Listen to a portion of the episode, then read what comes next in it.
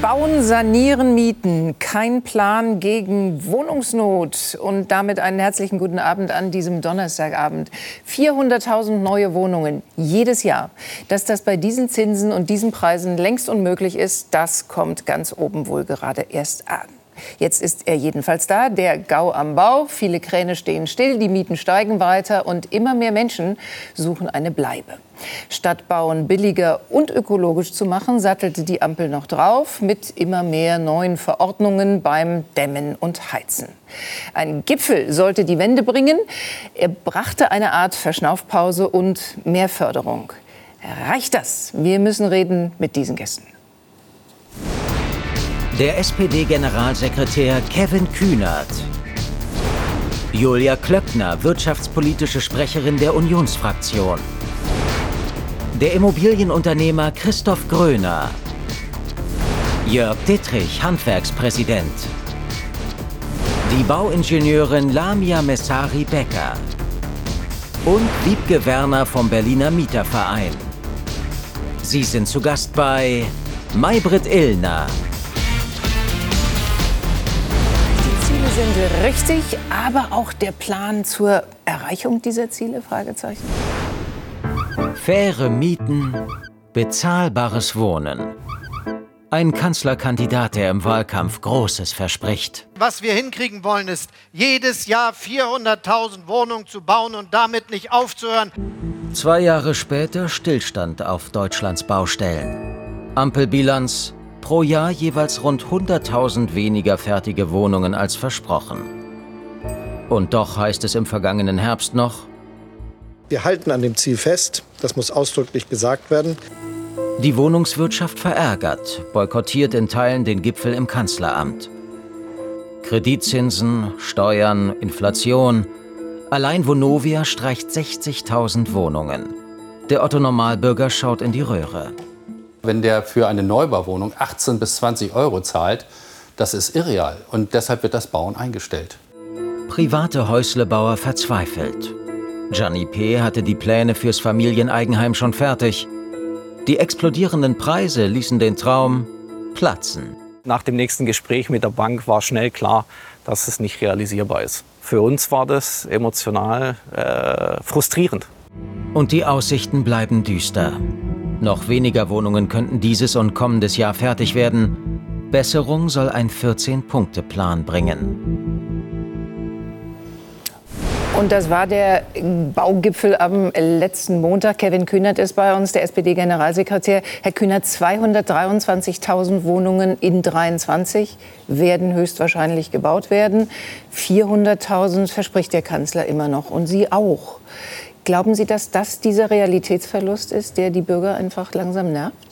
Wenn das das Versprechen für dieses Jahr wäre, dann könnte man das so bezeichnen. Ja. Aber Sie werden direkt auf der ersten Seite des Bündnispapiers, was am Montag verabschiedet wurde, den eindeutigen Satz finden, dass in diesem Jahr sicherlich keine 400.000 Wohneinheiten fertiggestellt werden. Sie das mit dem Bauen von Wohnungen funktioniert ja auch nicht wie Einkaufen im Supermarkt, dass man nur das mhm. Geld auf den Tisch legt und dann die Ware mitnehmen kann. Sie haben es bei Berlin direkt den Kollegen noch verteidigt und haben gesagt, warum soll man ein Ziel kassieren, was nötig ist und richtig ja. ist.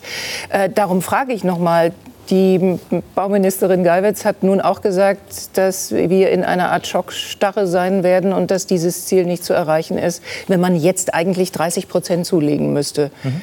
Punkt. Das hab, sehen Sie genauso. Ich habe mich ganz grundsätzlich zu diesen 400.000 ähm, geäußert. Wir ja. haben die ja damals nicht in der SPD-Wahlkampfzentrale ausgewürfelt, weil wir so eine schöne runde Zahl gesucht haben, sondern wir haben uns den Markt angeguckt und haben geschaut, was braucht dieser Markt. Der braucht nach den Statistiken, die auch bis heute gelten, etwa 330.000 zusätzliche Wohneinheiten im Jahr. Und dazu haben wir einen aufgewachsenen Rückstand der letzten Jahre von etwa 700.000. Mhm. Wenn wir den in zehn, über zehn Jahre in Tranchen abtragen, sind das nochmal 70.000 im Jahr. Darauf kommen Sie auf 400.000.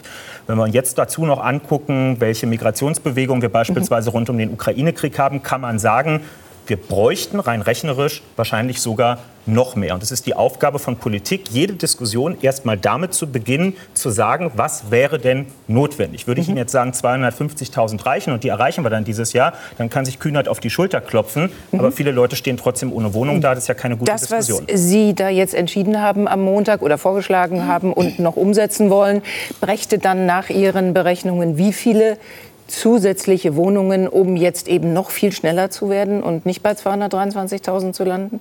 Es ist nicht möglich, das mit dem Taschenrechner auszurechnen, denn okay. die Bundesbauministerin heißt zwar Bauministerin, aber wir dürfen ja nicht verwechseln, sie baut die Wohnungen ja am Ende nicht selbst? nicht selbst. Es sind ganz viele Gewerke und Akteure beteiligt. Es geht um die Kommunen und die Länder, die etwa zwei Drittel der Maßnahmen, die das Bündnis Bezahlbares Wohnen letztes Jahr vereinbart hat, maßgeblich auch mit anschieben müssen. müssen. Unser Anteil liegt jetzt vor allem darin, einerseits eine hohe Förderung zu geben, auch nachzubessern bei einigen mhm. Förderlinien, zum Beispiel für selbstgenutzte Wohneigentum, wo die Eigentumsgrenzen jetzt angehoben werden. Wir werden besonders hohe Für die Familien, muss man auch gleich noch mal Für die erklären. Familien, wo zuletzt die Mittel nicht gut abgeflossen sind. Das haben wir analysiert und ändern das jetzt. 200 Anträge, 60.000 Euro verdienten diese Familien und sollten sehr teuer sanieren.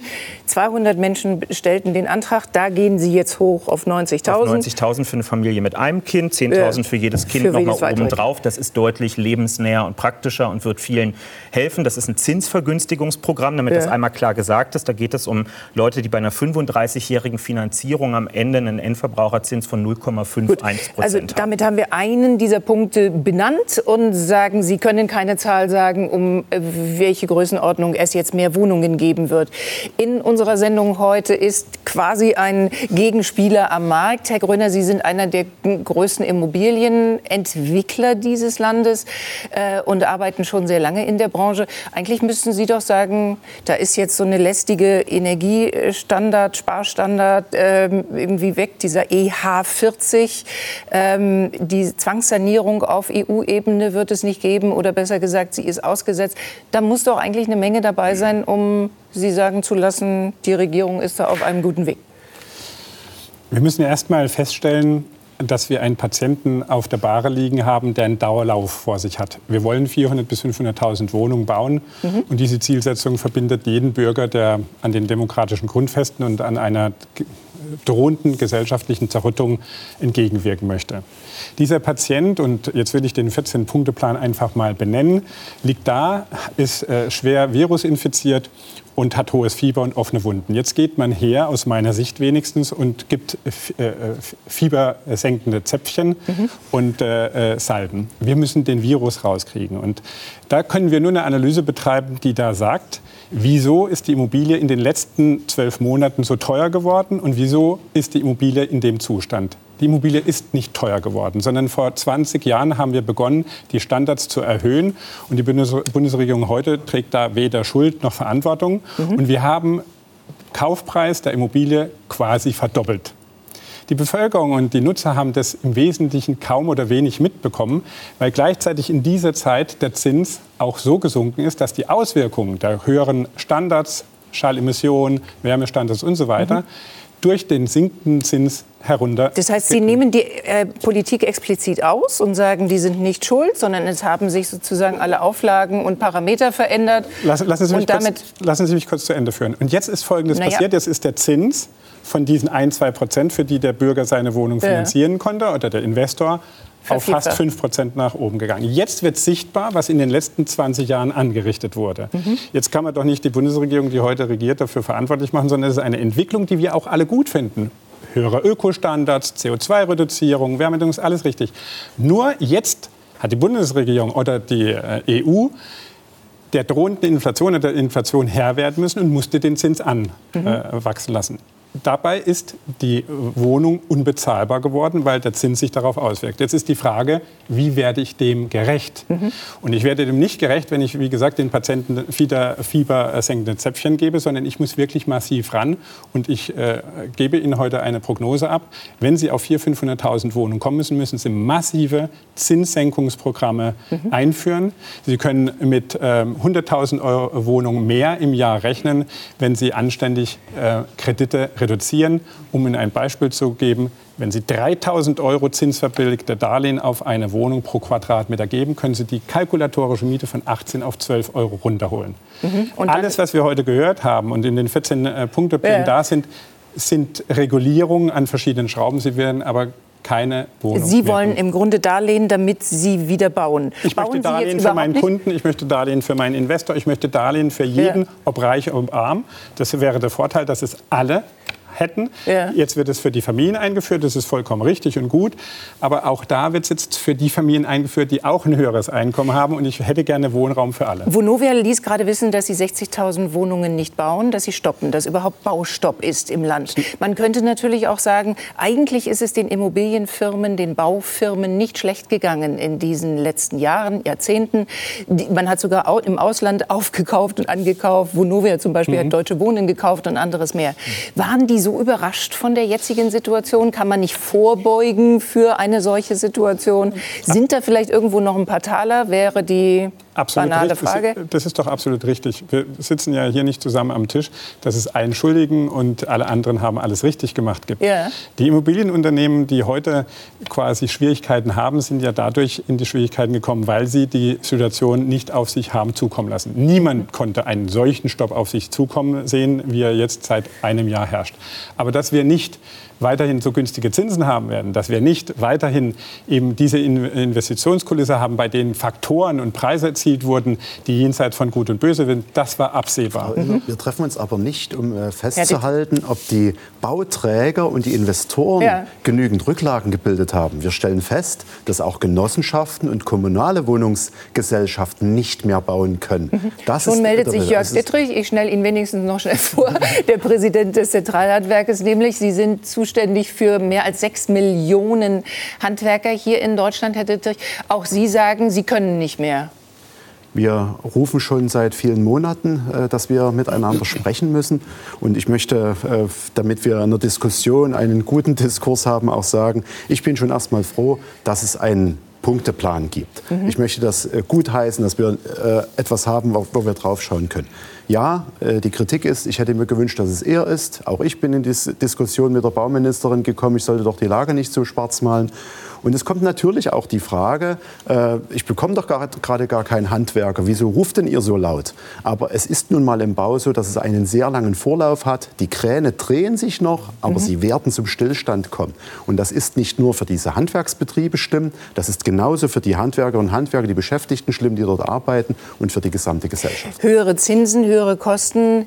Frau Klöckner ist bei uns von der CDU und vor allen Dingen auch wohnungspolitische Sprecherin der CDU. Frau Klöckner, das ähm, konnte man voraussehen, konnte man nicht voraussehen. Auch die CDU hat 1,5 Millionen annotiert, neue Wohnungen annotiert in dem Wahlprogramm 2021. Also auch Sie hatten den großen Plan, in vier Jahren 1,5 Millionen Wohnungen zu bauen.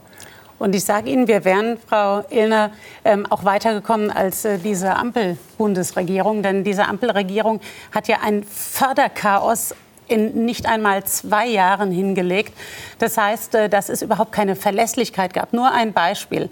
Ähm, das, das Fördergeld oder die Förderprogramme, KfW-Förderprogramme ähm, für Familien wurde mittendrin einfach gestoppt im Januar. Ich kann es aus meinem Wahlkreis erzählen, Bad Kreuznach, Birkenfeld. Wir hatten so viele junge Familien, die haben genau gerechnet gehabt und die Banken haben das mit eingerechnet, welche Förderung es von der KfW gibt. Sie wurden mitten im Planen oder sogar fast im Umsetzen gestoppt. Zweiter Punkt ist dieses Baukindergeld. Wenn wir uns das jetzt anschauen, wurde ja dann umgewidmet in, in diese Wohneigentumsförderung. Und das war ja schon sehr, sehr konträr. Ähm, höchste Energiestandards fordern, aber nur für Einkommen mit bis 60.000 Euro, was Sie mhm. auch sagten. Ja, aber ich will es einfach noch mal erläutern ist es ja nicht so, dass alles irgendwie vom Himmel gefallen ist, 20 Jahre, sondern äh, es sind externe Faktoren, ja, aber Politik, sonst bräuchte man ja kein Bauministerium. Ich meine, diese Ampelregierung hat ein eigenes Ministerium gegründet, ein Bauministerium. Und wenn der Kanzler das jetzt noch im vergangenen Herbst versprochen hat, dann fühlen sich einige Leute schon ziemlich veräppelt. Und wenn ich mir das jetzt anschaue, die Standards, äh, die, die jetzt besprochen worden sind, dass es für nächste Neubauten nicht mehr gilt. Das ändert aber nichts an der jetzigen Situation. Mhm. Es wurde hochgerechnet, das kann man jetzt drüber streiten, aber dass diese 14 Punkte gerade mal zu 30.000 neuen Wohnungen führen würden. Und deshalb sage ich schon, wir müssen einen Dreiklang hinbekommen. Das sind steuerliche Maßnahmen und das heißt für mich sehr klar, dass wir bei der Erbschaftssteuer mhm. brauchen wir eine Erhöhung des Freibetrags, weil in den vergangenen zehn Jahren äh, sind die Preise um 65 Prozent gestiegen. Wir, Wir reden gleich über Lösungen. Grunderwerbssteuer. Ja, die muss runter. Wir reden gleich über Lösungen. Wir wollen erst mal noch mal wissen, was ist eigentlich passiert und warum baut niemand mehr. Wir reden ja, gleich über Preise, weil es einfach zu teuer genau. ist. Und, und, weil man keine Planungssicherheit hat. Und Auch wir sind dankbar, dass Lamia Messari-Becker bei, bei uns ist. Sie ist nicht nur Baufachfrau und Bauingenieurin, sondern auch Professorin für Gebäudetechnologie und Bauphysik. Klasse, dass wir Sie bei uns haben, Frau Lamari-Becker. Die, Messari-Becker, die Frage ist, wir suchen immer noch 11 Millionen Sozialwohnungen. So viele Menschen hätten nämlich ein Anrecht auf Sozialwohnungen in diesem Land. Wir haben eine Million zur Verfügung. Sie haben überall in der Welt Wohnprojekte geleitet, betreut und beplant. Woher kommt unser Rekordmangel an Wohnungen? Woher kommt der Mangel? Es ist eine Kette von vielen Fehlentwicklungen. Es ist auf gar keinen Fall ein Schicksal. Okay. Wir erinnern uns. Das ist schon mal ein guter äh, Satz. Ja, ja. Äh, der Bund, Länder, äh, Kommunen haben sich in den letzten 15, 20 Jahren immer mehr zurückgezogen aus dem operativen Baugeschäft. Ähm, das hat ah. dazu geführt, dass man natürlich auch bestimmten Akteuren diesen Markt äh, überlassen ähm, hat mit den bekannten Folgen. Gleichzeitig haben wir weltweit, nicht nur in Deutschland, weltweit eine Urbanisierung erlebt. Also immer mehr Menschen wollen in immer größer werdenden Städte leben. Die Folge ist natürlich mehr Druck auf die Grundstücke, mhm. weniger Fläche. Und wenn ich als Kommune keine nachhaltige Bodenpolitik betreibe, nämlich ja. wie ich die Grundstücke vergebe an Kommunen, an private Investoren, wenn ich das nicht regle, dann habe ich nachher eine Teuerung sofort am Boden, bevor ich das bebaut habe. Dann baue ich, dann habe ich natürlich auch in den letzten 20 Jahren, das wurde erwähnt, hat der Staat immer mehr Standards und Vorgaben gemacht. Ja. Wir bauen inzwischen die dicksten Wände, die dicksten äh, Decken. Wir haben einen hohen Standard in der technischen Ausstattung, Steckdosen etc.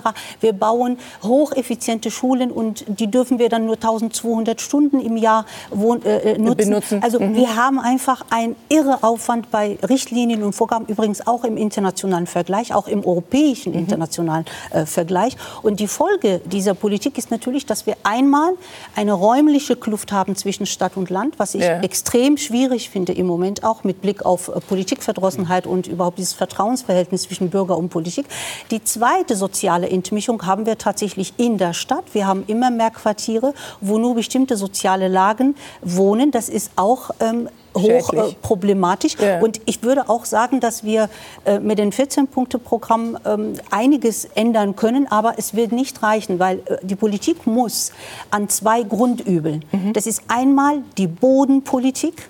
Wie vergebe ich meine Grundstücke? Mhm. Nicht immer an den meistbietenden, auch wenn das große Entwickler sind. Ja. Und wenn ich aber selber als Kommune baue, darf ich auch nicht äh, nur die Handwerker beauftragen, die das billigste Angebot mhm. anbieten oder planen. Also da, da haben wir in den Vergaben auch ja. wirklich massive Probleme inzwischen. Und ich würde sagen auch, dass das alles finanzierbar war.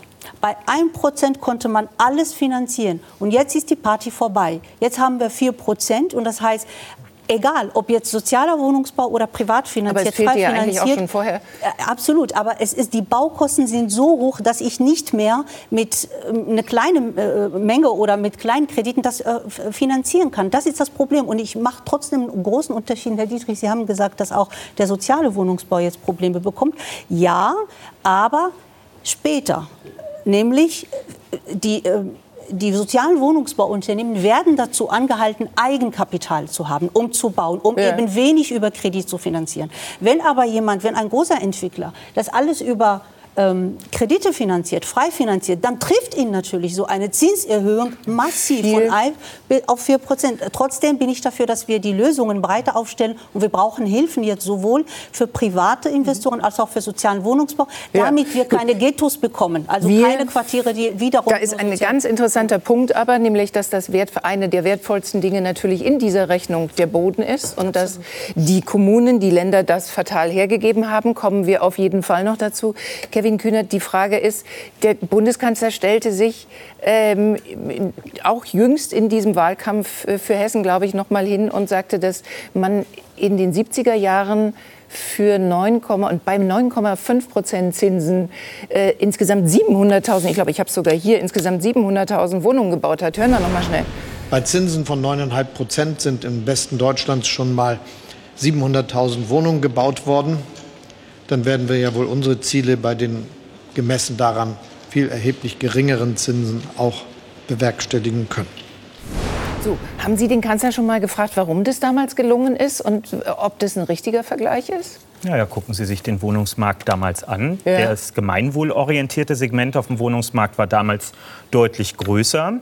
Ähm, es gab auch lange Zeit noch andere Rechtsformen auf dem Wohnungsmarkt, zum Beispiel eine Wohnungsgemeinnützigkeit, die vor etwas mehr als 30 Jahren abgeschafft wurde. Das waren Hunderttausende genau. 1990 von einer schwarz-gelben Regierung. Das führen wir jetzt nächstes Jahr wieder ein. Das ist ein dauerhaft gemeinwohlorientiertes Segment gewesen. Da hatten Sie nicht eine 25-jährige Preisbindung und dann ist die Wohnung aus der Sozialbindung ja. rausgefallen, wie wir es jetzt oft erleben. Ne? Heute Sozialwohnungen bauen ist im Prinzip wie ein Eimer mit Loch mit Wasser füllen. Sie schütten es rein, es bleibt eine Weile drin und dann geht es aber auch irgendwann unten wieder raus. Und sie schütten gegen das Rausfließen an. Ja. Wohnungsgemeinnützigkeit hilft, dass die Wohnungen dauerhaft bezahlbar so, ähm, bleiben. Aber wenn, wenn jetzt Herr Gröner sagt, dass sich Wohnen einfach nicht mehr lohnt, entschuldige, dass sich Bauen hm. einfach nicht mehr lohnt, das Bauen von Wohnungen nicht mehr lohnt. Wohnen lohnt sich hoffentlich immer. Die, die Aussage von Herrn Scholz ist halt leider ist falsch. ziemlich falsch.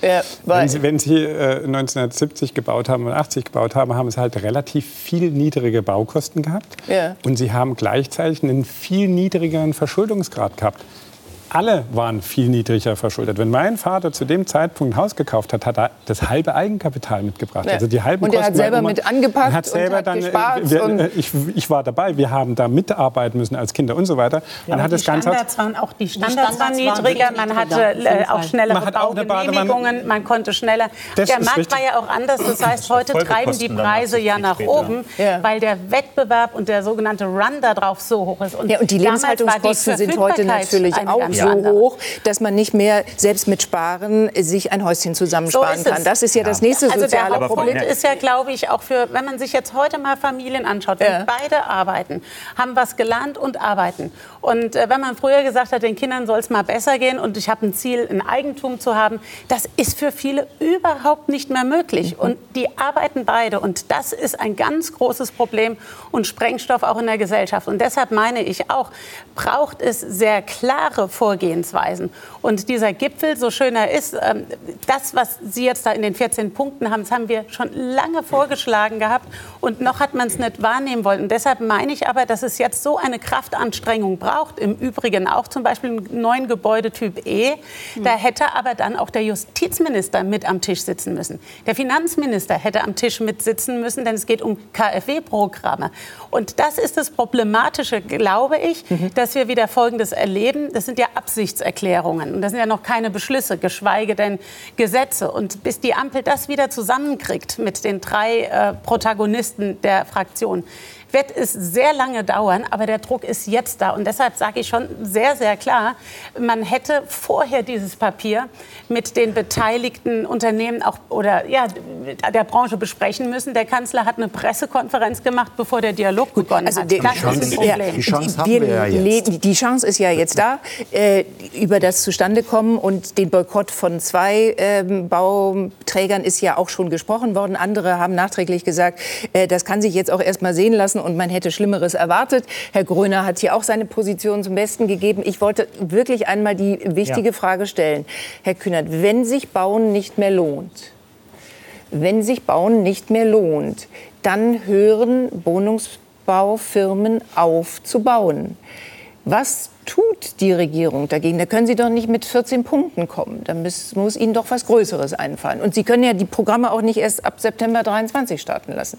Die müssen ja, die sind ja in Projekten, sind die ja drin. Ja, die 14 Punkte sind auch nicht die 10 Gebote und damit ja. ist auch nicht alles beantwortet. Das behauptet ja auch niemand. Trotzdem sind das erstmal gute Grundlagen. Frau Messari Becker hat eben einen entscheidenden Punkt dazu, äh, finde ich, gesagt, ähm, warum sich für einige das Bauen jetzt nicht mehr lohnt. Weil die nämlich auf eine Art und Weise finanzieren, oder finanziert haben und auch Renditeerwartungen haben, die unter der jetzigen Marktsituation einfach nicht mehr mhm. realisierbar sind. Manche denken ja, die 4 Prozent bei den Zinsen seien jetzt die Ausnahme. Historisch gesehen sind die überhaupt nicht die Ausnahme, sondern das eine Prozent war die Ausnahme. Wir gehen jetzt also in eine Normalzeit rein. Und es lohnt sich, sich die anzugucken, die in den zu niedrigen Zahlen ja trotzdem im Moment bauen und fertigstellen. Die finanzieren ja, anders. Die bringen, die bringen mehr Eigenkapital beispielsweise ähm, mit ähm, und die müssen weniger Rendite am Ende erwirtschaften. Da sind einfach viele mit dabei. Gucken Sie, warum Vonovia im Moment 60.000 Wohnungen Wohnungen storniert. Die haben übrigens in den letzten Jahren etwa 2000 im Jahr gebaut, damit mhm. alle mal relativieren können,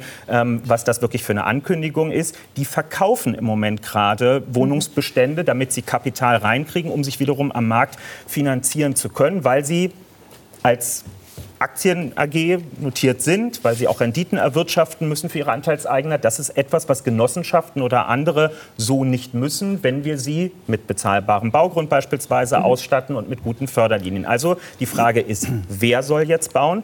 Und wir zumindest in der SPD sind nicht dafür gewählt worden, jetzt einfach all die 900.000 Wohnungen, die wir im Genehmigungsüberhang in Deutschland haben, wo ganz viele dabei sind, die von Projektentwicklern mit dollen Renditeerwartungen geplant worden sind, um die jetzt alle zuzuschmeißen mit Fördergeld, damit die ihre irrsinnigen Renditeerwartungen mit unserer Förderung möglich machen. Also, so lasse ich Sie nicht vom, so lasse ich Sie nicht vom Acker.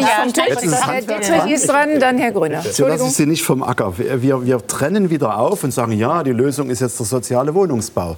Äh, allen, nein, nein, Moment. Ich bin warum Kühnert. Wir sind bei der, bei der Frage, dass keiner mehr baut. Und ich kenne auch genügend kommunale Gesellschaften, die auch nicht mehr bauen. Und dann ist die Bau Baugenehmigung ist ein indirekter Wert. Schauen Sie sich die Baufinanzierungen an. Die sind um weit über 50 Prozent eingebrochen.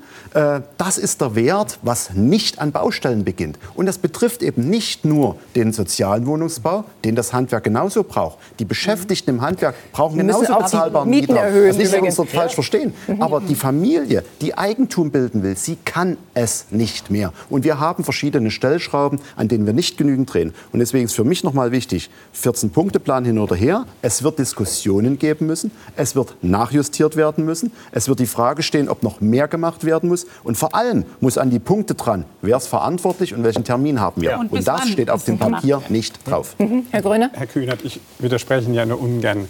Wenn heute das noch Gefühl haben wir nicht. Wenn, wenn heute noch gebaut wird, dann hat es überwiegend damit zu tun, dass wir noch zu alten Konditionen fertigstellen. Also wir haben einen Investor, der 2000 bei uns gekauft hat. Der hat sich selbst das Geld für ein Prozent Prozent Zinsen geholt oder für anderthalb Prozent Zinsen. Für den stellen wir jetzt noch 200, 300 Wohnungen fertig. Der Investor kommt nicht wieder an günstige Gelder. Das sind ähm, große Institutionen, das sind Rentenkassen und ähnliche, die sich früher mit günstigem Geld eingedeckt haben und das zur Verfügung hatten. Es, keiner stellt die Frage, dass Unternehmen wie unsere irgendwie gefördert werden müssen, sondern wir erwarten nur eine Kulisse, eine Investitionskulisse, die es uns möglich macht, das zu schaffen, was sie brauchen. Wir brauchen 400.000 bis 500.000 Wohnungen im Jahr. Und das werden wir nicht durch ideologische Gesetze oder mhm. durch Ideologie Ab wann schaffen. würden Sie denn wieder anfangen zu bauen, Herr Brunner? Wir können ja auch so umfragen. Nein. Brauchen Sie die Umsatzsteuer, die runtergehen soll von 19? Das verspricht die CDU, glaube ich. Nee. Ich? Ich, Sie, ich, bleibe bei dem, was ich gesagt habe. Dass Sie für die Bauunternehmen die Umsatzsteuer senken würden Nein, wir haben 19? heute einen Antrag in den Deutschen Bundestag eingebracht, debattiert auch. Da haben wir einen Dreiklang sehr klar gemacht. Das sind steuerliche Förderungen, das sind Förderprogramme, dass es eben auch Zuschüsse und nicht nur Kredite gibt. Und das sind die Baukostensenkung. Also die Senkung von 19 auf 7 Prozent Mehrwertsteuer haben wir nicht drin. Ich glaube auch nicht, dass das das äh, Effektive für Sie wäre. Am Ende geht es ja darum, dass Sie in einem Gesamtmaßnahmen es einfach günstiger für alle wird. Und Sie brauchen Planungssicherheit. Das ist ja eine Frage über einen längeren Zeitraum. Lassen, lassen Sie sich doch mal folgende Rechnung machen. Sie brauchen 50 Milliarden Darlehen auf 2 Prozent reduziert. Das kostet dem Staat etwa eine Milliarde im Jahr. Das müssen Sie den Investoren für zehn Jahre anbieten. Mhm. Dann haben Sie 10 Milliarden verbraucht, 100.000 Wohnungen gebaut, haben aber aus den Wohnungen über Umsatzsteuer, über die Lohnsteuer und die Grunderwerbsteuer quasi die ganze Refinanzierung. Mhm. Keiner rechnet das. Mhm. Wir haben das dem Finanzministerium schon mit dem Fraunhofer Institut zusammen mal vorgerechnet, weil keiner zu Ende denkt. Dann haben Sie morgen ganz viele Menschen, und das ist das, was ich meine, Sie müssen diese Leute, die Sie gerade als ein bisschen so förder und so weiter, müssen Sie vor Ihren Karren spannen. Sie müssen es fertigbringen, dass wir bauen, ohne dass wir Förderung bekommen. Nicht wir wollen eine Förderung, wir wollen ja. Menschen, die sich eine Wohnung leisten können. Institutionen, Rentenkassen, Investoren, die sagen, jawohl, in diesem Deutschland macht es Sinn, ich kriege hier ein zinsvergünstiges Darlehen, dann kann ich investieren. Das sind Familien, das sind alle, die gerne mhm. wieder an den Tisch wollen. Herr Kühnert antwortet. Naja, das klingt, alles, das klingt ja alles ganz toll, ähm, aber das passiert ja so am Ende tatsächlich nicht. Ja, also die, diese, wo sind denn diese Leute, die das jetzt bauen im Moment gerade? Bei 4% Zinsen ist die Miete 18 Euro. Da baue ich doch als Unternehmer keine Wohnung mehr. Das ist doch, ich begebe mich doch gar nicht auf das mhm. Niveau. Das will ich doch gar nicht haben. Da habe ich doch die Demonstration jeden Tag vor meiner Türe. Wenn wir also Zinsvergünstigungen bekommen, dann kann ich auch Wohnungen zu einem vertretbaren Preis Also eigentlich wollen Sie ein Darlehen haben. Ich, ich, möchte kein Darlehen haben. Ich möchte, dass die Menschen, die bei uns eine Wohnung kaufen, die Institution ja. zinsvergünstigte Darlehen bekommen. Ob er Millionär ist, Familie ist, ob es irgendein Investor ist, ob er aus dem Ausland kommt, das kann, kann eben auch eine Wohnungsgenossenschaft sein. Und dann schaffen Sie automatisch... was sind jetzt die sozialen Kriterien dabei? Also wir, wir, wir operieren ja mit öffentlichen Geldern und da muss man ja natürlich, wenn wir mit dem Geld der Bürgerinnen und Bürger agieren, muss man ja die Frage stellen, was erwarten wir von dem Nehmer dessen am Ende, was er für die Qualität oder für eine machen? Höhe der Miete beispielsweise machen? macht. Ja, bitte. Ich würde Ihnen den Vorschlag machen, beauflagen Sie das Ganze mit 50 Prozent geförderten und ähm, äh, gedämpften Preisen. Sagen Sie. Was meinen Sie damit? Über welche Höhe sprechen wir? Das, was Sie kennen, 6 okay. bis 8 Euro. Ja äh, gedämpft 10 bis 12 Euro und 50 Prozent kann er frei finanziert äh, machen. Und dann gehen Sie hin und legen ihm noch auf, dass es für KfW 40 Standards machen muss. Dann sind CO2-neutrale Quartiere, dann haben Sie den sozialen Wohnraum geschaffen und Sie haben Investoren, die wieder auf die Straße gehen und für Sie bauen. Sie müssen sich uns zu Nutzen machen man hat und auch nicht eine Ideologie nehmen. am Ende. Natürlich. Also ich, meine, man muss auch, okay. ich glaube, was hier ein Problem ist, ist, dass hier jetzt wieder Lager aufgebaut werden. Nee, das versuche ich gerade zu. Ich meine sie ja gar nicht, sondern von Herrn äh, Kühnert, dass er sagte, die einen, die Investoren sind, die wollen ihren Reibach machen. Also eines ist auch sehr klar, wenn sich ein solches Wirtschafts gibt es auch, aber zurzeit ist da wenig mit Reibach zu machen, wenn auf der einen Seite die SPD ständig auch über aber es gab ja davor sehr erfolgreiche Jahre. Ich kann es auch immer mal Die Mietpreisbremse gibt es, die haben wir zusammen eingeführt. Die ist gut so. Sie, Sie ja. kommen aber von einer anderen, darf ich gerade, Sie kommen von einer anderen Deckelung auch, kennen wir ja hier aus, aus Berlin auch. Und der Punkt ist doch derjenige, wenn sich das rechnet für Sie, Sie müssen ja am Ende etwas durch eine Miete wiederbekommen können. Wenn die Baukosten so hoch sind, so eine Miete können Sie niemals verlangen, weil das keiner sich leisten kann. Und deshalb sagen wir auch, doch, wir brauchen ja genau bei, dieser Förderung, bei dieser Förderung, müssen wir auf abnimmt. die zugehen, die bauen oder die kaufen wollen. Im Übrigen gilt das auch für Bestandskauf. Sie gucken nur auf den Neubau. Ich finde, wir müssen nee. auch auf den Bestandskauf gehen, denn das entlastet dann auch und macht wieder Raum frei für die Nächsten. Und deshalb würde ich gar nicht so dieses Gegeneinander aufbauen, die Mieter auf der einen Seite und die Miethaie auf der anderen Seite. Da kommen Sie nicht weiter. Niemand ja, von Miethaien gesprochen, also, aber gucken Sie doch, wer die Projektentwickler sind, die die Grätsche im Moment gerade machen. Das sind viele, die die super überteuerten Innenstadtquartiere entwickeln wollten. Ja? Und die haben dann einfach exorbitante Mieten genommen. Und da finden Sie in einer Stadt wie Berlin oder München auch immer irgendeinen, der das noch zahlt. Aber ich will, dass die Kapazitäten im Bauhaupt- und Nebengewerbe, die laut aktuellen Studien für 430, 440.000 Wohneinheiten im Jahr reichen. Ich will, dass die dort eingesetzt werden, wo wir günstigen Wohnraum schaffen Gut. für ganz normale Leute. Und also ich habe zwei Fragen. Sekunde, zwei Fragen. Erstmal Herr Dittrich. Ähm, Dresden hat 2006 mhm. alle kommunalen Wohnungen verkauft. Ich glaube, es waren 48.000. Mhm. Und damit hat diese Stadt ihren kommunal, ihre kommunale Obhut und Macht und ihren Reichtum natürlich. Berlin hat das unter Sarrazin auch gemacht. Hergegeben. Das war ein bisschen früher, glaube ich. Mhm. Wie, wird es, wie viele, wie groß sind die Tränen, die man diesem Umstand heute nachweint? Also ich sitze fürs Handwerk hier. Ich weiß. Und trotzdem, äh, ich bin aus Dresden und Dresden hat unter anderem auch noch 60.000 wohnungsgenossenschaftliche ja. Wohnungen. Mhm. Und deswegen, es ärgert das mich, dass wir Thema. immer wieder mhm. auf den Bauträger kommen. Ja. Gerade auch die Dresdner Wohnungsgesellschaft, die kommunale, auch die hat ihre Neubauprojekte alle eingestampft. Ja. Und deswegen kann ich es nicht verstehen, dass wir an diesem Punkt stehen bleiben. Herr Kühner, dann machen Sie ein Programm, dass die Wohnungsgenossen, diese Wohnungsgesellschaft, mhm. die kommunale und die Genossenschaften in die Lage versetzt werden, wieder zu investieren. Gut, wir reden, reden über so kluge Ideen, kreative, wie beispielsweise mehr auf Erbpacht zu gehen. Das ist Ihr Thema, zu sagen, die Dinge müssen nicht mehr besessen werden oder verkauft unter werden, anderem. sondern unter anderem unter Erbpacht. Anderem. Es gab die Idee von Boris Palmer in Tübingen, eine sogenannte Baupflicht zu erfinden. Baugebot, genau. Wenn Menschen spekulieren mit ihrem Grund und gar genau. nicht bebauen. Genau. Ist, lässt das Baugesetzbuch zu in Deutschland? Ja. Lässt das Baugesetzbuch zu, deshalb hat er das provoziert oder wenigstens angestrengt in seiner Stadt. Fehlt es an solchen Lösungen, Frau? Auf jeden Fall. Also eine nachhaltige Bodenpolitik hat ja viele mögliche Instrumente. Ja. Das eine ist sicherlich Grundstück ähm, nur an bestimmte äh, Gruppen veräußern oder zu bestimmten ähm, ähm, ja. Preisen. Oder aber auch, dass die Kommunen einen gewissen Anteil zumindest an Grundstücke in der Hand halten. Weil mit dem Boden beginnt alles. Wenn der Boden schon so teuer ist, kann ich nicht mehr bezahlbar bauen oder wohnen. Das geht nicht mehr. Ähm, es gibt Städte, die haben angefangen, nach so einer ähnlichen Krise ja. äh, Grundstücke zurückzukaufen mit dem sogenannten äh, Verkaufsrecht, Vor Vorkaufsrecht. Äh, Kopenhagen, Amsterdam. Ähm, es gibt die Stadt Wien. Die, die ja. größte, der größte Immobilienhalter ist eine Stadt Wien. Und da kriegen wir auch eine soziale gemischte. Ja, mhm. und ja. die haben auch gemischte Quartiere, wo jeder Mensch äh, sich wohnen leisten kann. Mhm. Ich, ich finde auch diese Lagerkämpfe wirklich nicht gut. Wir reden hier über Wohnen als Grundrecht. Jeder Mensch muss in einer der reichsten Nationen der Welt Platz zum Wohnen nicht nur finden, sondern naja, auch bezahlen aber genau können. Das, da muss man keine Lager erfinden. Genau das ist genau. für ganz viele Menschen in diesem Land gerade ein Problem, bezahlbaren Wohnraum zu finden. Wir reden jetzt und sofort an dieser Stelle über nicht das nächste Lager, sondern über Menschen, die es auch gibt, weil sie nämlich Mieter sind in diesem Land und das zu wenigstens 55 Prozent. Und die sind nun konfrontiert mit wiederum aktuell einer interessanten Sanierungspolitik, die äh, vor den Hausbesitzern und den Mietern gleichermaßen steht. Wir gucken uns am besten mal an, wie es Mietern in Großstädten geht. Bemitleidenswert, wer eine bezahlbare Mietwohnung sucht in Deutschlands Großstädten. Nicht nur in Berlin heißt es Schlange stehen. In den drei größten Metropolen kennen die Mieten seit zehn Jahren nur eine Richtung, nach oben.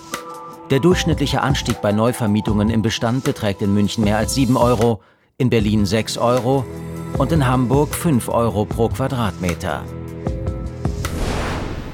Ja, die Regierung bricht nicht nur das Versprechen, neue Wohnungen zu bauen und das in erklecklicher Zahl, sondern auch hinreichend bezahlbare Mietwohnungen zur Verfügung zu stehen. Bei mir ist die Chefin des Berliner Mietervereins, Wiebke Werner. Klasse, dass sie bei uns ist. Wie viel von dem berühmten Wohnungsgipfel, den 14 Punkten, befasste sich mit Miet Mietern, Mietschutz, Miet Gar nichts. Also es ging ein bisschen um soziale Wohnungsbauförderung. Das ist, tangiert den Mieterschutz, aber im Prinzip ist von den eigentlichen mietpreisregulierenden, mietpreisschützenden Vorschriften kam da jetzt nichts dabei vor. Angefangen auch bei den im Koalitionsvertrag eigentlich vereinbarten Absenkungen der Kappungsgrenzen in ja. angespannten Wohnungsmarken. Kein Wort davon. Da waren wir auch sehr enttäuscht. reden wir gleich noch. Womit kommen die Bürger zu Ihnen, die ähm, also Sorgen haben, die natürlich immer, wenn sie zu Ihnen in die äh, Vereine kommen und in die Beratung kommen. Was sind die größten Sorgen? Momentan geht es jetzt los mit den Heizkostenabrechnungen. Da äh, sind äh, horrende Nachzahlungen teilweise schon zu verzeichnen aus dem Abrechnungsjahr 2022. Also das fängt jetzt an. Ja. Ähm, es gibt große Verstöße gegen die Mietpreisbremse, also die Verpflichtung bei Abschluss eines Neuvertrags eine bestimmte Miethöhe nicht zu überschreiten. Ähm, aber auch ähm, Eigenbedarfskündigungen nehmen mittlerweile zu. Also insgesamt sind es, finde ich, drei Punkte, die ganz genau zeigen, wie angespannt der Wohnungsmarkt insbesondere jetzt auch in Berlin ist. Aber mhm. das kenne ich auch aus anderen äh, Großstädten. Großstädten.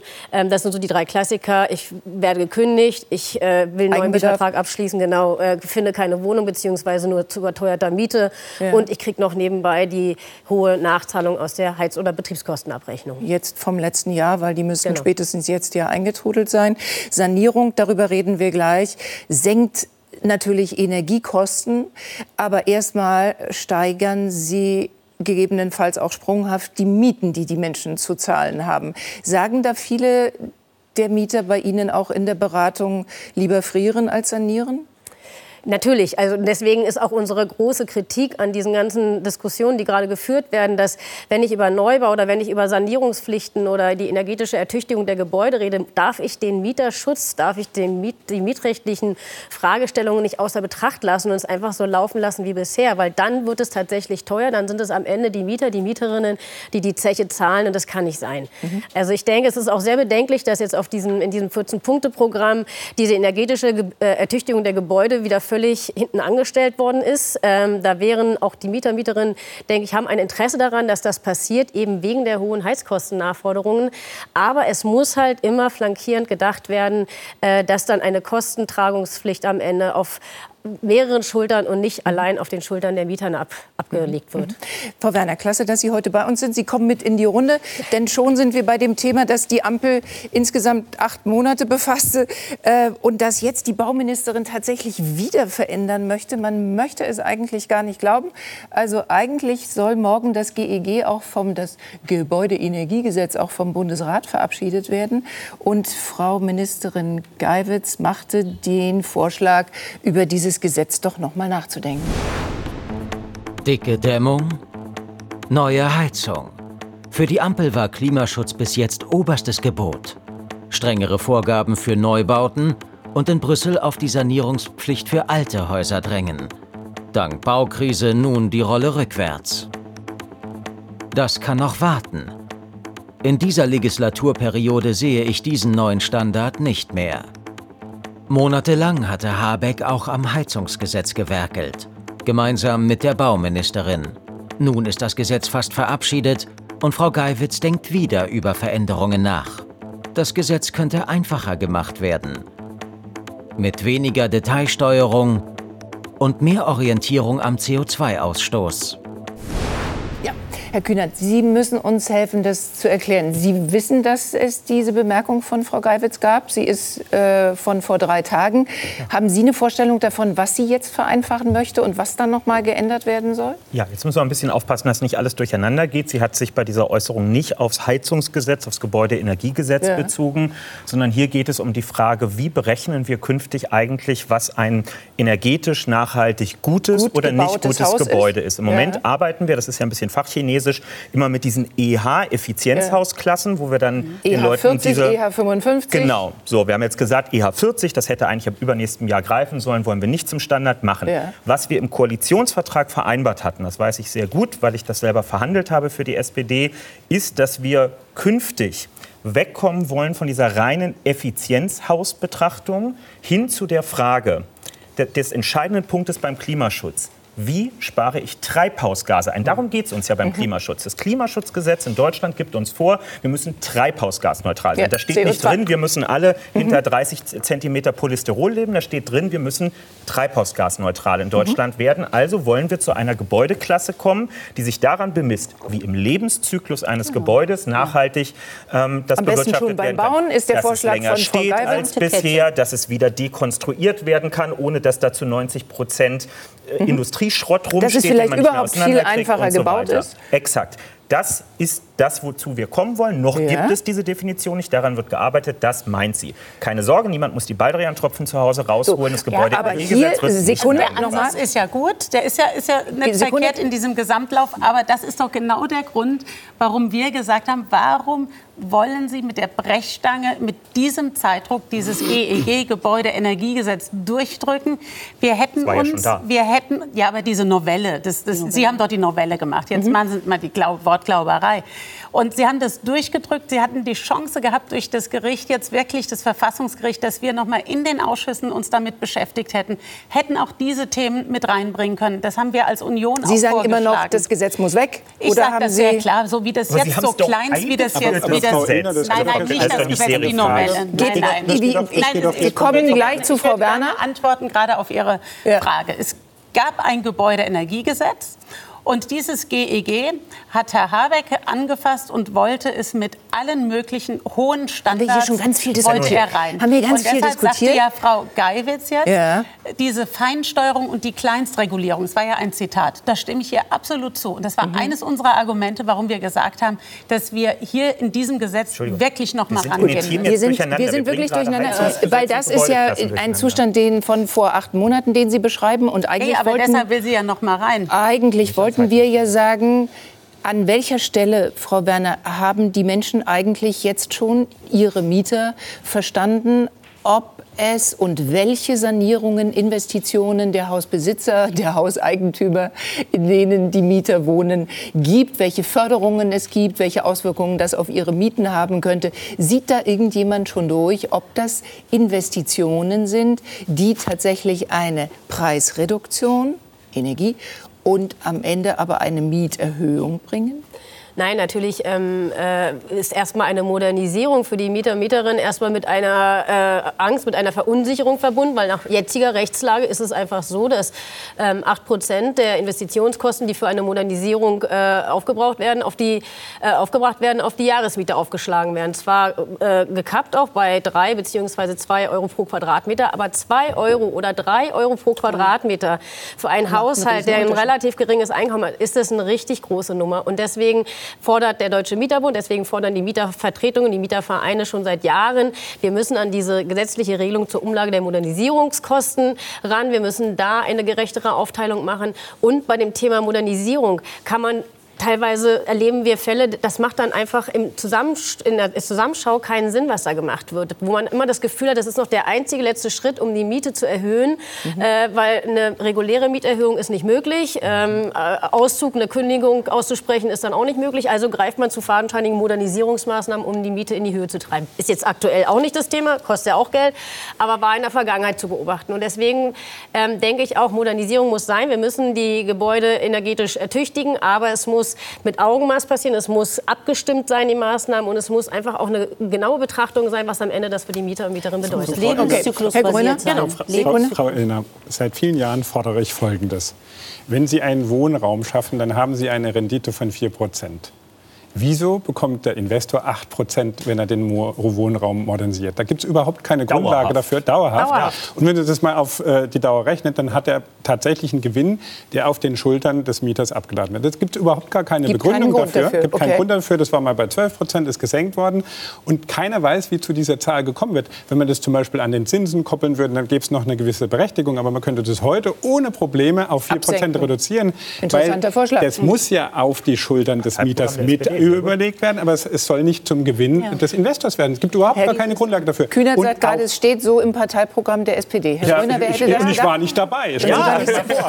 und, und ich finde auch diese Geschichten mit der Eigennutzerkündigung, das finde ich fatal. Wenn jemand 20 Jahre in seiner Wohnung lebt, dann muss derjenige, der eine Wohnung kauft, sich darüber im Klaren sein, dass er die kauft und der Mieter da drin bleibt. Das lässt sich leicht regulieren. Und wir müssen darüber hinaus dafür Sorge tragen, dass die guten Gesetze, die da sind, Mietpreisbremse, auch umgesetzt werden. Wie schaffe ich das? Indem ich zum Beispiel dem Mieter Beratungsmöglichkeiten geben, die ihm nicht Anwaltskosten aufbürden. Ja. Wir sind so gut in den Dingen, die wir tun, die wir in der Vergangenheit haben. Und wir brauchen da auch noch mehr Gutes. Wieso? Weil, Herr Kühnert, wir haben 40 Millionen Haushalte in Deutschland, die saniert werden müssen. Und was wir gerade machen, ist Wortglauberei. Das sind, wenn wir in den nächsten 15 Jahren äh, CO2-neutral werden wollen, 4 Millionen, 2 Millionen, 3 Millionen, je nachdem, wie viel Sie jetzt, äh, wann Sie damit anfangen, Sanierungen im Jahr, das schaffen wir nie im Leben. Deswegen ist es richtig, dass wir darüber nachdenken, nicht jede Wohnung die Fassade zu ertüchtigen, sondern wie kriege ich denn zum Beispiel Wasserstoff an ja. das Haus dran, um dann CO2-neutral äh, zu heißen? Wie kriege ich die Fernwärme an das Haus ran? Und hier wird noch gar nicht drüber nachgedacht. Da wird an irgendwelchen Gesetzen rumgefummelt. Aber nein, die 40 Millionen Haushalte werden nicht wirklich als Angriffspunkt genommen und einkalkuliert, weil dann müssten wir erheblich mehr tun. Mhm. Und Sie sagen, das ist, okay. sind jetzt, also der Neubau ist nicht maßgeblich für den Klimaschutz. Absolut. Der Bestand ist der maßgebliche. Ist das Problem. So. Und deshalb ist, wenn Habeck und Frau Gavis sich äh, verabschieden von EH40, ist es vollkommen in Ordnung. Wir ja. brauchen Klimaschutz. Das wäre meine nächste Frage und an Sie gewesen. Nicht, ja. Es ist in Ordnung, weil wir im Grunde einen ganz teuren, anstrengenden Kampf um jeden Nanometer Jede CO2 äh, machten. Genau.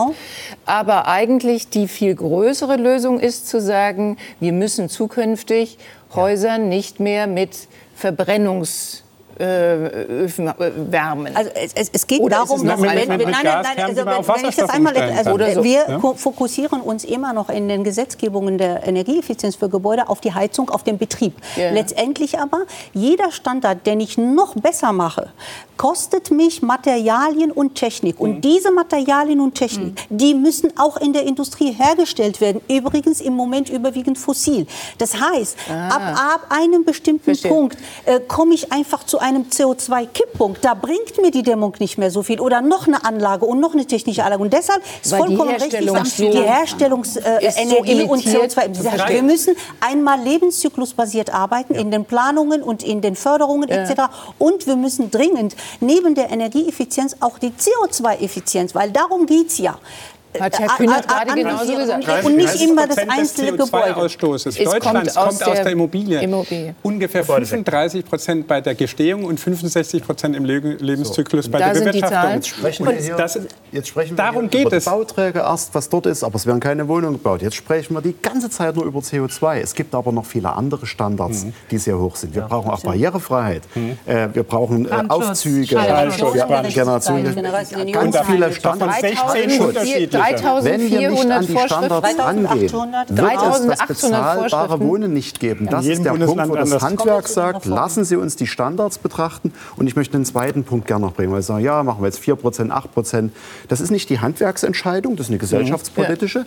Was wir brauchen, und die um haben wir Gewinn. nicht, das ist nicht so unentscheidend, ehrlich gesagt. Das Programm, was jetzt gerade für die E-Mobilität äh, durch die Nachrichten ging, es wurde ein Programm Stunden. aufgelegt und in 24 Stunden war es weg. Wo ist da Verlässlichkeit? Wir müssen Programme auflegen, bei denen wir uns einig sind, dass wir sie dann auch durchhalten, ja, damit Verlässlichkeit ist. Sie können ein Gebäude passen. nicht planen äh, innerhalb eines Tages und das machen wir heute und nächste Woche gilt wieder was ganz anderes. Und die Standards müssen betrachtet werden und die Verlässlichkeit. Und ein weiter, in einen weiteren Punkt, den wir noch in die, ähm, in die Betrachtung einbeziehen müssen, dass ähm, Bestandsertüchtigung ähm, vor Abriss und Neubau gestellt werden muss. Dass es einfach nicht auch keine Option sein kann, bestehende Gebäude abzureißen und dadurch die CO2-Bilanz sozusagen aus dem Ruder laufen zu lassen und damit auch die Mieten, Mietentwicklungen voranzutreiben, sondern mir wäre es auch wichtig, dass der Bestand weiter, äh, dass da noch mal genau hingeguckt wird, was ist im Bestand möglich. Da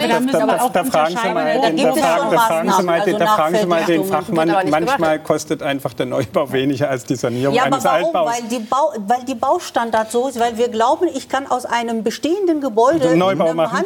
sofort einen hm. Neubau machen. Das geht natürlich. Das ich muss nicht. die Standards angemessen für den Bestand entwickeln. Mhm. Deutschland kennt ein Baurecht, aber kein Umbaurecht. Aber deshalb kann man ja sagen, Frau Masari Becker, dass wir letztlich auch etwas Neues probieren. Das ist ja die Überlegung mit einem experimentellen Bauen. Das mhm. ist der Gebäudetypus E. Da muss man natürlich rechtlich einiges Dass man modular klären. bauen kann, dass der so überall gebaut wird. Ja, nein, aber es hat auch vereinfachtes Bauen. Okay. Es geht um nee, wirklich einfaches Bauen. Das heißt äh, Schallschutz, äh, Brandschutz. Muss man natürlich auch mit der Feuerwehr, mit vielen reden. Die müssen an einen Tisch. Es muss dann auch äh, rechtlich geklärt werden. Die Länder haben ein Interesse daran im Übrigen. Und die äh, Bundesjustizminister haben den, äh, die, die Landesjustizminister haben den Bundesjustizminister auch im Februar dazu aufgefordert, mhm. diese rechtlichen Fragen zu klären. In den Ländern wartet man darauf. Und natürlich gibt es, das haben Sie eben erwähnt, in jedem Land eine andere Bauordnung. Es wäre schon eine Herausforderung, ob man das gemeinsam hinkriegt. Das hat dann keine Parteifarbe, glaube ich, weil jeder anders auch denkt in den Ländern. Ob man wirklich stärker auch bundeseinheitliche Standards ja. für die Bauordnungen auch hinbekommt, Hat weil dann Scholz ja schon wir, vorgeschlagen? Ich, am Ende ja vorschlagen. Nee, klar, man muss es halt, letztes Jahr. Man muss es dann auch, auch machen am Ende.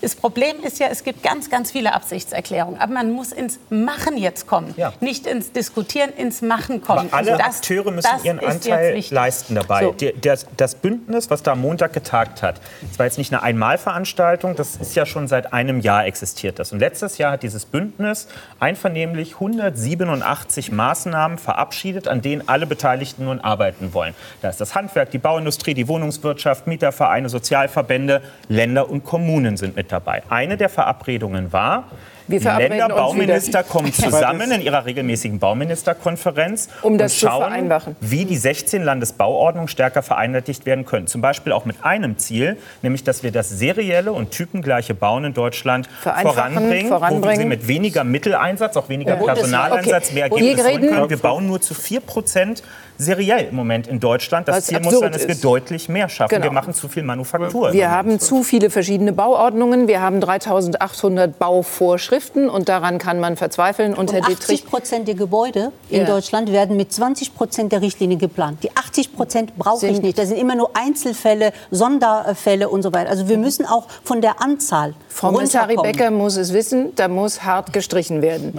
Wir sind bei der Frage nach dem Klimaschutz, Herr Kühnert. Wie argumentieren Sie gegen den Vorwurf, dass der Klimaschutz äh, für diese Regierung dann offensichtlich doch nur eine Schönwettermaßnahme ist?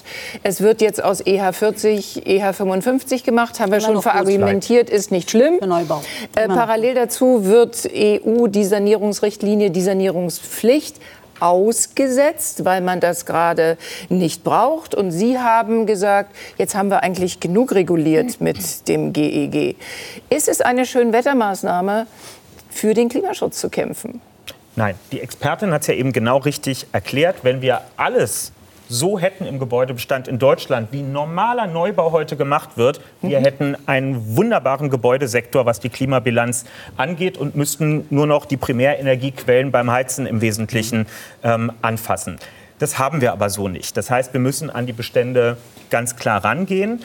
Und vor allem kommt auch noch der Faktor Mensch hinzu. Wenn Sie in, sich in diese Logik von Effizienzhausklassen hineinbegeben, dann ist ja immer noch am Ende die Frage, nutzen die Leute, die konkret darin leben werden, am Ende das eigentlich so, wie schlaue Menschen sich das mal mhm. überlegt haben? Vertrauen die wirklich darauf, dass eine Belüftungsanlage sie mit Luft in ausreichender Qualität versorgt oder reißen die eben auch einfach irgendwann das Fenster, Fenster auf. auf, weil man halt doch gerne mal die Vöglein draußen zwitschern hört. Das ist auch richtig so. Und es ist, ist auch völlig schlecht. in Ordnung so. Wir wollen ja nicht im genormten Wohnen genau. da unterwegs sein am Ende. Deswegen gerät das alles mit der Effizienzschraube mhm. irgendwann an seine Grenzen dessen, was Menschen noch mitmachen. Wir haben jetzt gesagt, wir gehen vor allem eben über diesen Heizungs Bereich. Mhm. Und da wird auf den sozialen Ausgleich geachtet. In dem Paket ist ja das zum Beispiel mit drin, dass die großen Wohnungsunternehmen, wenn sie jetzt auch freiwillig frühzeitig Heizung austauschen, das hatten die sich gewünscht vorher, dass die jetzt auch einen zusätzlichen Förderbonus kriegen. Ja. Und weil die Förderung so gestrickt ist im Gebäudeenergiegesetz, kommt das eins zu eins bei den Mieterinnen und Mietern an. Denn man kann nur das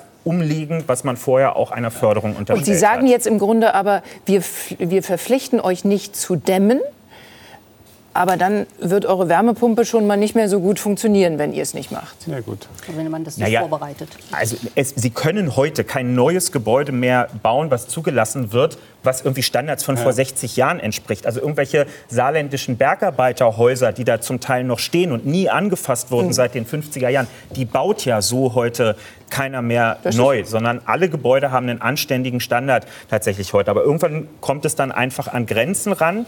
Und wir haben gesagt, wir geben das Versprechen, oben nicht zu übersteuern und unten, das ist die klare politische Zusicherung, keinen Sanierungszwang bei Privatgebäuden zu machen. Die Ministerin hat richtigerweise genau. gesagt, wir haben einen großen öffentlichen Gebäudebestand in Deutschland. Da mhm. haben wir gut mit zu tun, wenn wir uns dem erstmal zuwenden und uns mit unseren Rathäusern, ja. Feuerwehrhäusern, ja. Kitas aber, und aber so weiter. Aber die Leute sind schon sehr, sehr, sehr verwirrt. Also das geht ja so haben Sie gut zu beigetragen mit Ihrer Nein, nein, nein, also das haben Sie schon mal selber alleine gemacht, Herr Kühnert. Sie haben die Leute so verunsichert mit dem Hü und Tot, mit den ganzen Förderprogrammen, mit einer Gasumlage, die dann nicht kam und handwerklich völlig vermurkst war. Dann mit dem Gebäudeenergiegesetz. Jetzt erzählen Sie die, die ganze Leute, Geschichte noch nein, damit äh, alles Nein, nein, aber Herr Kühnert, Sie haben eben auch eine Geschichte erzählt, die muss man relativieren. Sie erzählen jetzt das Märchen, als würden Sie jetzt gerade erst anfangen. Die Leute fangen nicht bei Null an, die sind verunsichert, die glauben das gerade nicht. Frau, und das ist das Problem. Frau Glöckner, wir müssen nicht über die Vergangenheit sprechen, wir müssen auch nicht über ja, Fehlleistungen der Regierung. Ich möchte, ich möchte aber, trotzdem noch mal eines sagen. Wir müssen hier nicht über Klimaschutz sprechen, wenn wir den sozialen Sprengstoff sehen, Unter der sich aus der totalen Unterversorgung der Bevölkerung mit Wohnungen ergibt.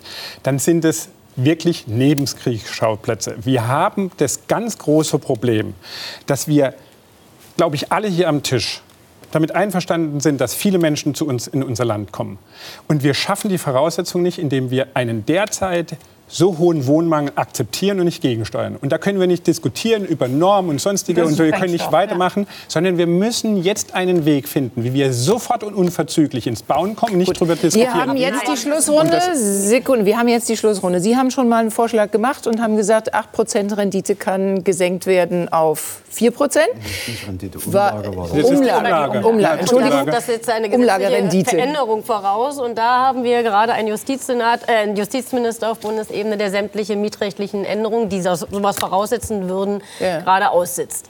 Das blockiert er tatsächlich seit Bestehen der Ampel. Das heißt, Sie hoffen da noch darauf, dass im Mietschutz. Wir wären ja schon mal froh, wenn allein die Verabredungen im Koalitionsvertrag äh, umgesetzt würden. Aber also die Absenkung der Kappungsgrenze bei Mieterhöhungen in angespannten Wohnungsgebieten, da wage ich noch gar nicht 11, dran zu denken. 15 auf 11. 15 auf 11 Prozent, da wage ich noch gar nicht von zu träumen, dass wir irgendwann mal dazu kommen, die äh, Modernisierungsumlage abzusenken.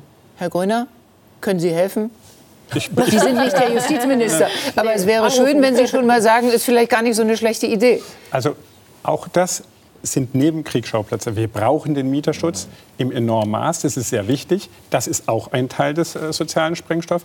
Aber Abhilfe wird nur schaffen, mehr Wohnraum. Mhm. Da können Sie über Eignungsmaßnahmen reden und so weiter. Gibt es keine einzige Wohnung ja mehr. Wir müssen jetzt, schnell, wir müssen jetzt schnell ins Bauen kommen. Und da müssen Sie, Herr Kühner, das fertigbringen uns, die Wirtschaft, vor ihren Karren zu spannen und nicht mit äh, Animositäten ideologischer Machart gegen uns zu operieren, sondern zu sagen, wir sorgen dafür mhm. mit günstigen Zinsen, mit entsprechenden Regelungen. Wir sprechen nicht von der Marktwirtschaft, von der sozialen, das ganz schnell, ganz viel, ganz, schnell ganz preiswert und ökologisch. Sie haben gesagt ganz 50 schnell Prozent, aber in einem Gebäude, Herr Gröner, nicht die 50 Prozent geförderten woanders. Dann sprechen Sie mal mit äh, den also Rentenkassen, also, ob das geht in einem Komplex. In einem ja, gemischten Quartier. Treppenhausweise sollten Sie es immer noch einen Bundeskanzler, ja. Herr Dittrich, der war mal Bürgermeister von Hamburg. Und hat ein sogenanntes Hamburger Modell erfunden. 30, 30, 30. Jeder Bauherr wurde verpflichtet, 30 Prozent Sozialwohnungen mhm. zu bauen.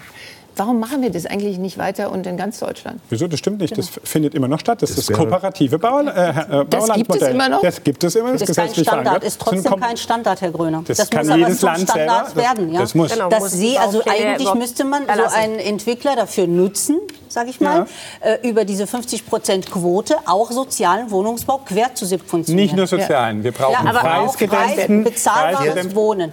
Aber warum haben Sie das bisher nicht gemacht? Genau. Sie haben jetzt gesagt, Sie brauchen nur eine andere Zinswende das, ich habe das hier in Berlin tun wollen. Und dann hat tun mir, wollen, tun wollen, dann hat der Stadtrat, den wir alle kennen, hier in Berlin das verhindert. Aber Sie haben vorhin ja. gerade gesagt, Sie brauchen einfach nur andere Zinsen und dann würden Sie so und so viele Wohnungen schaffen. Warum haben Sie das in den letzten Jahren gemacht? Aber ich nehme auch was ist, der Beitrag, was ist der Beitrag der Projektentwickler in Sachen Baukostensenkung? Frau Inne, das ist nochmal ganz wichtig. Wir müssen von den Baukosten runter und wir haben die Erfahrung gemacht. Wir bauen Moment, zwei lassen Sie mich bitte ausreden. Wenn wir haben die Erfahrung gemacht, wenn ein Entwickler und ein Planer von vornherein mit den Handwerkern die Sachen durchplant, dann wird es günstiger, weil wir nicht sehr lange eins nach dem anderen Entwurf, Genehmigung, Ausführungsplanung, Vergabe, dann kommt der Handwerker und sagt, Moment, Herr Grüner, das geht noch ganz anders, das geht günstiger. Im Moment verhindert es das Vergaberecht. Aber Sie könnten als einer der größten Entwickler eben diese Wertschöpfungskette, die ist sehr lang und jeder verdient, was legitim ist, aber wirklich verkürzen. Aber, Wo können Sie effizient werden? Weil einfach nur zu erwarten, dass mit Steuergeldern die die, die ja. Zinswende abgewunden wird, das, das geht nicht. Das Entschuldigung, mein ist, ich bin ja für... Da, da, er muss jetzt ganz kurz sagen, dass er... Und private. Herr Grüner, ganz kurz, zwei Sätze. Sagen. Wir investieren 180 Millionen in zwei Fertigteilwerke, wo wir mit einer digitalisierten Planung direkt die Roboter anführen und 75 Prozent Vorfertigungsgrad schaffen. Wir sind das einzige Unternehmen, das sich auf den Weg gemacht hat. Dann wartet haben. Berlin genau darauf. Und selbstverständlich und ist das Herr Dietrich, die Zukunft. Herr Dietrich, sagt noch mal, womit Sie anfangen würden, wenn Sie König von Deutschland wären. Dutzende Nachrichten bekommen von Handwerkskolleginnen und Handwerkskollegen, die darauf warten, dass es Lösungen gibt. Mhm. Fakt ist, die Auftragsbücher laufen gerade leer. Und wir haben nicht die Zeit, uns zu streiten, ob es der Bauträger, die soziale Wohnung ist. Wir müssen ins Bauen kommen. Und deswegen, wo würde ich anfangen? Die 14 Punkte müssen mit äh, Zuständigkeiten und mit Terminen versehen werden. Hier sind die mhm. Länder auch gefragt. Auch mhm. die müssen mit, äh, sofort mit an den Tisch. Und wir werden vermutlich auch leider noch nachsteuern müssen. Sonst werden wir diesen Crash erleben. Und wir brauchen ein Belastungsmoratorium jetzt. Denn ansonsten werden wir die, die, keine neuen Auflagen jetzt, sondern die, die jetzt da sind, eher noch senken, als jetzt wieder sich Neues zu überlegen. Und ich glaube, dann haben Sie auch Planungssicherheit. Frau Werner wünscht ich, sich, dass der Justizminister davor, endlich auch... Nee, und ich warne auch das davor, aber das würde jetzt die ganze Sendung noch mal neu aufrollen. Ich warne davor, allein die Lösung im Neubau zu sehen. Gut, Sondern wir müssen auch den Wohnungsbestand mit einbeziehen. Es sind immerhin zwei Drittel aller Häuser, die saniert werden müssen. Wir machen hier ganz hurtigen Punkt. Ich darf mich für die muntere Runde bedanken, gebe sofort live und in Farbe zu. Markus Lanz, der heute unter anderem Gregor Gysi zu Gast hat. Sie kommen irgendwie gut durch die Nacht. Vielen Dank nochmal Ihnen allen und bis zum nächsten Mal. Nächsten Donnerstag, gleiche Stelle, gleiche Welle. Tschüss, bye bye.